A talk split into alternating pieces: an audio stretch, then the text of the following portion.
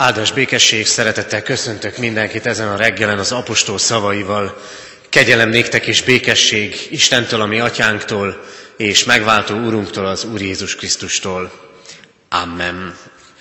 Énekeljük most a 65. Zsoltárunkat.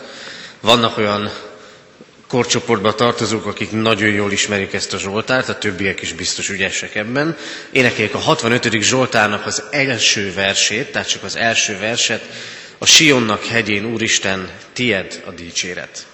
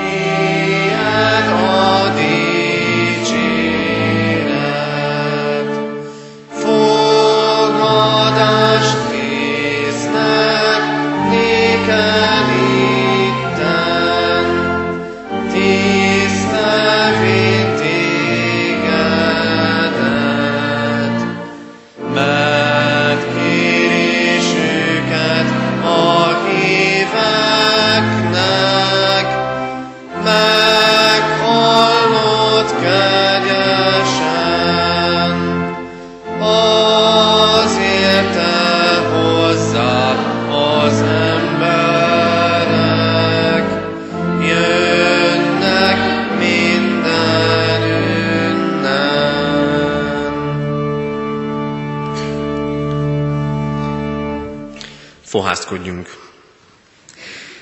A mi segítségünk, áhítatunk megáldása és megszentelése az Úr nevében van, aki úgy szerette a világot, hogy egyszülött fiát adta, hogy aki hisz ő benne el ne vesszen, hanem örök élete legyen. Amen. Mindenható Úrunk, Istenünk, köszönjük neked, hogy ezen a reggelen szép napsütéssel ébresztettél bennünket. Köszönjük neked, hogy velünk voltál a tegnapi nap izgalmaiban és fáradtságaiban, örömeiben. Köszönjük, hogy áldásod kísért bennünket. Hálásak vagyunk az éjszakáért, a pihenésért, és az új napért, amit elkészítettél nekünk. És köszönjük azt, Urunk, hogy itt a Te házadban indíthatjuk ezt a napot. Kérünk, hogy ahogy az ének szép, egységes hangon szólt, úgy hangolódhassunk rá mi magunk is a Te szavadra. Kérünk, ad nekünk igédet. Amen. Isten igét a 65. Zsoltárból olvasom, a 65. Zsoltár első kilenc versét. Dávid Zsoltár éneke. Téged illet a dicséret, ó Isten a Sionon. Neked teljesítik a fogadalmakat. Te hallgatod meg az imádságot. Hozzád fordul minden ember. Erőt vettek rajtunk a bűnök, de te megbocsátod védkeinket. Boldog, akit kiválasztasz és közeledbe engedsz, hogy udvaraidban lakozzék, hadd teljünk be házad javaival, templomot szentségével. Félelmet keltve, de igazságosan válaszolsz nekünk, szabadító Istenünk. Benned bízik mindenki a föld széléig és a messzi tengereken, aki hegyeket hoztál létre erőddel és hatalmat öltöttél magadra. Lecsillapítottad a tengerek zúgását, hullámaik zúgását, a nemzetek háborgását. Ezért félnek jeleittől még a föld határain lakók is. Kelet és nyugat tájait újjongásra indítod. Amen. Eddig Isten írott igéje, foglaljunk helyet.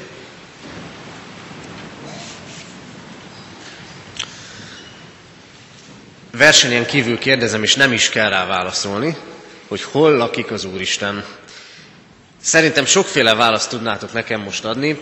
Szerintem elhangoznának ilyen válaszok, hogy hát az Úristen a mennyben lakik, vagy az Úristen a Sion hegyén lakik, ahogy a 65. Zsoltárban olvassuk. Lehet, hogy valaki azt mondaná, hogy a Sínai hegyen, vagy a Hórep hegyen, mert hát ti már ennyi mindent tudtok. Hol lakik az Úristen? Sokféle válasz van, és azt a választ is mondhatjuk, hogy az Úristen a templomban lakik, de ezzel sem mondanánk feltétlen igazságot, mert nincsen olyan hely, ahol az Isten ne lenne ott.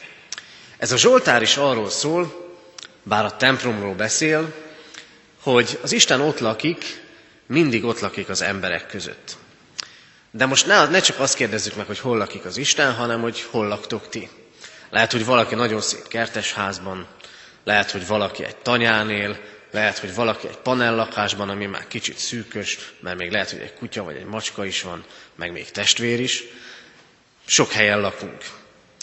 És mindig nagyon izgalmas, legalábbis amikor én olyan fiatal voltam, mint ti, akkor mindig eh, nagyon vártunk azokra a pillanatokra és találkozásokra, amikor el lehetett menni akár egy rokonunkhoz, akár egy osztálytársunkhoz, barátunkhoz, hogy meglássuk, megnézzük, hogy ő hol lakik, és ott aludni nála. Azok mindig jó, izgalmas dolgok voltak. Mert eh, kicsit jobban megismertük azt a barátunkat, meg új élményekkel gazdagodtunk. Ebben a Zsoltárban azt olvassuk, hogy eh, boldog az az ember, aki az Isten házában lakik. Aki miközben ott lakik a maga panelházába, a kertesházába, akárhol, aközben nem csak ott van otthon, hanem az Isten közelében is. Boldog ember az, aki az Úr házában lakik. Na de hát templomba hogy lehetne lakni? Most képzeljük el, hogy eh, itt vannak ezek a kis padok, bár némelyik padnak nemrég cserélték ki a kárpítozását, de azért, ha itt kellene aludni, akkor szerintem nagyon sokan leesnének éjszaka a padokról, és eh, az bizony nem esne jó senkinek. Nem azt jelenti az úrházában lakni, hogy beköltözünk bútorunkkal és mindennel együtt, hanem azt jelenti, hogy mindig az Isten közelében vagyunk. Mindig közel vagyunk hozzá. Azt se kérdezem meg, mert most még nincsenek nagy feladatok, hogy eh, meg tudjátok-e mondani, mert szerintem majdnem mindenki meg tudja mondani, hogy ki volt ez a kisgyermek, aki egy időben a templomban lakott. Azért már látok is kezeket, akkor mégiscsak megkérdezem, hogyha valaki tudja, ki volt az, aki a templomban lakott. Ott látok sok-sok kezet, meg itt is. Jó hangosan onnan messziről mondjátok. Jézus, Sámuel? Az jó válasznak tűnik, ügyesek vagytok. A kis Sámuel is ott lakott a templomban, és az Úristen egyszer csak megszólította őt, és elhívta arra, hogy legyen az ő szolgája.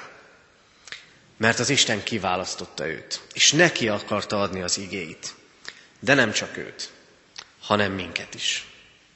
Minket is kiválasztotta az Isten arra, hogy vele lakjunk, és minket is kiválasztott arra, hogy nekünk adja az ő üzeneteit.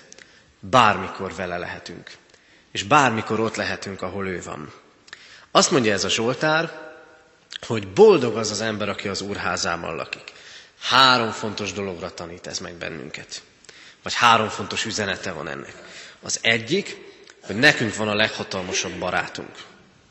Szerintem mindenkinek sok barátja van, de aki hisz az Istenben, az elmondhatja magáról, hogy neki van a leghatalmasabb barátja. Ebben a Zsoltárban ezt olvassuk, hogy minden megrendül akkor, amikor megjelenik az Isten, és őt féli mindenki. Ő teremtette a világot. Ő tartja kezében a történelmet, a történéseket. És ő az, aki legyőzte a halált. Erre emlékeztünk most húsvét ünnepén. Szóval, aki az Istennel lakik, az elmondhatja magáról, ti mindannyian, hogy nektek van a leghatalmasabb barátotok. Aztán másodszor azt jelenti, hogy bármikor lehet beszélgetni vele.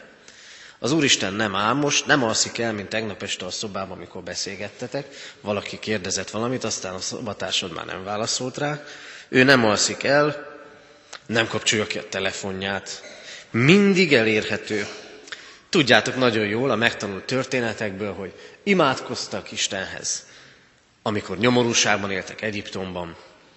Imádkozott Istenhez, hálát adott Noé, amikor kijöttek a bárkából. Imádkoztak ott az olajfák hegyén. Azért jó, hogy az úrházában lakozunk, mert bármikor beszélhetünk vele. És a harmadik dolog pedig, hogy az Isten kincsekkel ajándékoz meg. Így olvassuk a Zsoltárban, hogy hadd teljünk be házadnak javaival. Az üzenetek, az áldások, a megtanult igék, az útmutatás mind-mind az Istentől kapott ajándék. Persze van ezzel feladat is, mert a Zsoltáros is azt mondja, hogy teljesítjük a neked tett fogadalmainkat. Engedelmességgel is tartozunk. Tehát, összefoglalva, jó dolog nekünk az, amikor vendégként ott lehet aludni egy barátunk, egy rokonunk házában, és így együtt tölteni az időt. És jó dolog nekünk, hogy nem csak embereknek a házában, a lakásában lehetünk így otthon, hanem az Isten házában is. Mert nekünk van a leghatalmasabb barátunk, mert ő az, aki mindig szól hozzánk, aki sokféle jó dologgal megajándékoz bennünket, és bármikor imádkozhatunk hozzá. Én kívánom nektek, mindannyiótoknak, hogy így legyünk boldog emberek, és így lakjunk minnyájan mindenkor az Isten házában. Amen. Jöjjetek és fennállva imádkozzunk.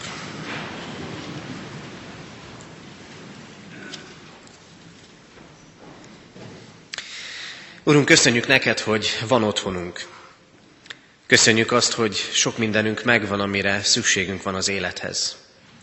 És köszönjük neked azt, hogy vannak olyan barátaink, családtagjaink, rokonaink, akinek a házában ugyancsak otthon érezhetjük magunkat. És hálásak vagyunk neked különösen azért, mert a te házadba fogadsz bennünket, mert közelengedsz minket magadhoz. Hogy téged soha nem zavarunk, hanem mindig megszólíthatunk. Istenünk, hadd legyünk otthon a te házadban, itt most ebben a templomban is meg aztán a saját gyülekezetünk, saját iskolánk templomában is. És hadd éljük meg, és hadd tudjuk mindenkor, hogy nekünk van a leghatalmasabb és legerősebb barátunk. Hogy veled lakhatunk, aki meghallgatod a, te, a mi imádságainkat. És nekünk adsz sok minden áldást, ajándékot a Te igéd és lelked által. Köszönjük, Urunk, hogy nálad lakhatunk, és imádkozunk azért, hogy Légy velünk ezen a mai napon, légy velünk még a feladatok, aztán a hazautazás, a hazaérkezés során áldj meg bennünket, és kísérj ígéddel és szent lelkeddel. Amen. Ti azért így imádkozzatok, mi atyánk, aki a mennyekben vagy, szenteltessék meg a te neved. Jöjjön el a te országod, legyen meg a te akaratod, amint a mennyben, úgy a földön is. Mindennapi kenyerünket add meg nékünk ma, és bocsáss meg védkeinket, miképpen mi is megbocsátunk az ellenünk védkezőknek. És ne vigy minket kísértésbe, de szabadíts meg a gonosztól, mert tiéd az ország, a hatalom és a dicsőség, mindörökké. Amen. Fogadjuk Isten áldását, Istennek, Atyának szeretete, az Úr Jézus Krisztus kegyelme és a lélek közössége maradjon mindannyiótokkal. Amen. Foglaljunk most helyet, és elénekeljük az áhítatunk záróénekét, 475. dicséretet, 475. dicséretnek mind a három verszakát, és utána arra kérlek titeket, hogy még maradjatok a helyeteken, mert néhány fontos információ és hirdetés fog elhangozni. Tehát a 475. dicséretünk mindhárom versét énekeljük el, imádkozzatok és buzgón kérjetek.